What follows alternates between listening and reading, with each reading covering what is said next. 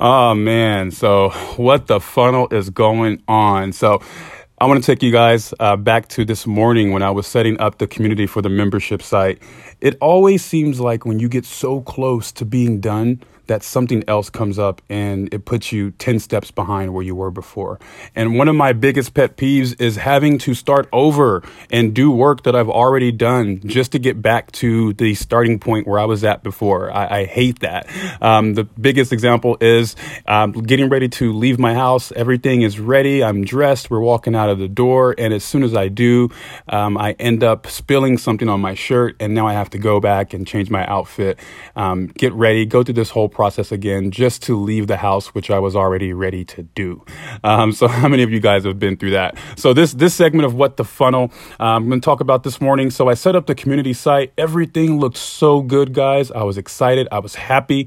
Um, I went through and did a test to make sure everything was working. And I got to a page where the site crashed.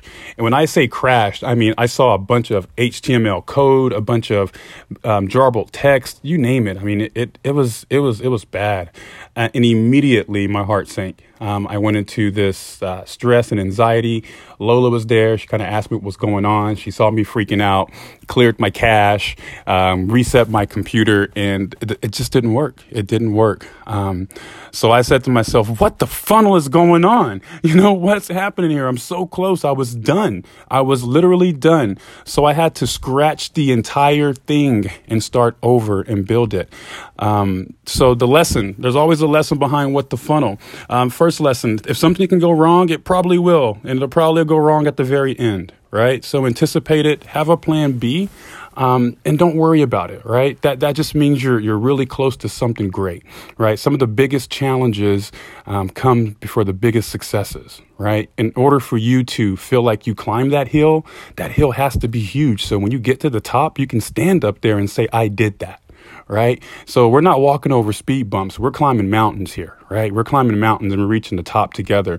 So that's the first lesson to take away from this segment. Um, the second thing that I want to take away from this is to just realize that when these things happen to us, um, it's not an attack on you, who you are, your dream, your passion, or your value. Right. It's not an attack on what you want to do. And sometimes, even for myself, I took it personal. I said to myself, I mean, there must be some forces in this world that's stopping me from doing what I want to do because this is good. I'm doing good. I feel like I'm truly helping people. And I don't understand why something like this would happen so close towards launch and so close towards the end. So um, it, it's it's it's easy to take it personal. It's easy to say, why me? Um, their funnel's working. Mine isn't. You know, they can do this. I can't. It's easy to to look in the mirror and, and blame yourself and feel like you're Um, you're not worth it or you don't have what it takes to keep going. Um, and I know because I was there this morning, right? And even even me, we all go through it. So just, just sharing it with you. But what I want you to walk away with is just knowing that it's not you. Right? It's not you. Things happen. Don't worry about it. This stuff's going to happen all the time. all the time, but you got to be prepared for it, right? The people who push through these things aren't the people who sit back and wonder why.